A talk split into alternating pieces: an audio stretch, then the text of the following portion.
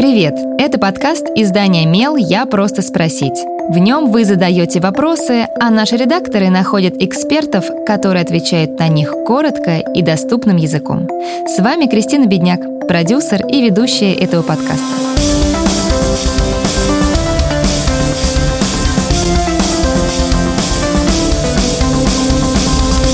Каждый родитель мечтает, чтобы в окружении ребенка были только добрые, правильные, надежные ребята, а не маленькие командиры, которые унижают и обижают ребенка.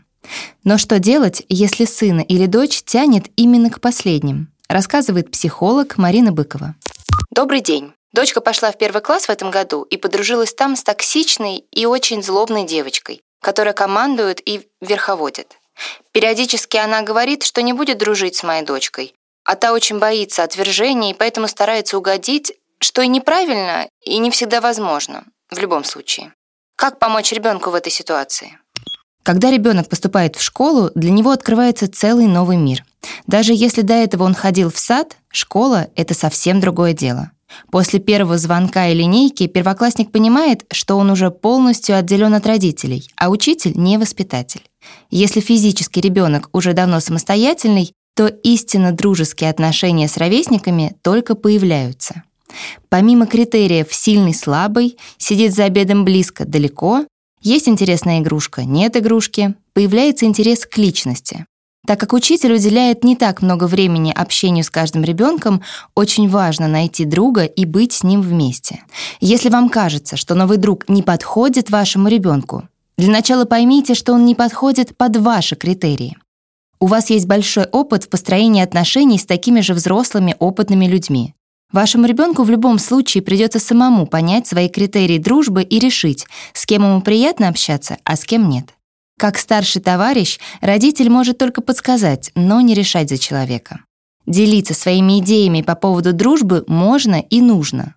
Важно избегать категорических суждений вроде «плохой, не общайся с ним». Во-первых, Вряд ли в таком возрасте люди могут быть по-настоящему плохими. Во-вторых, даже с неприятными людьми нужно уметь общаться.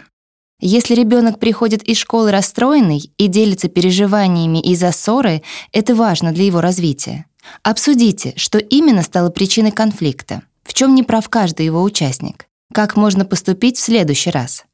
Если человек уже выбрал себе друга, будет сложно убедить его в том, что этот человек ему не подходит. Это сложно сделать и во взрослом возрасте. К примеру, если близкий человек попал в токсичные романтические отношения. Лучше, чтобы ребенок сам постепенно разобрался, какие эмоции должна приносить дружба. Родители могут и должны быть рядом, обращать внимание на позитивные примеры в сказках и мультфильмах, рассказывать истории из своей взрослой жизни. Расспрашивайте про других детей в классе, приглашайте друзей в гости и на дни рождения. Отправляйте ребенка на все внеклассные мероприятия.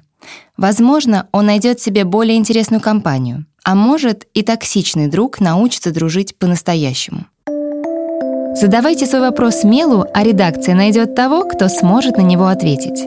Пишите в наши соцсети или на почту feedback mail.fm. Мы не раскрываем имена, так что вопросы могут быть любыми. А еще ставьте нам оценки и оставляйте отзывы – так больше людей узнают про наш подкаст.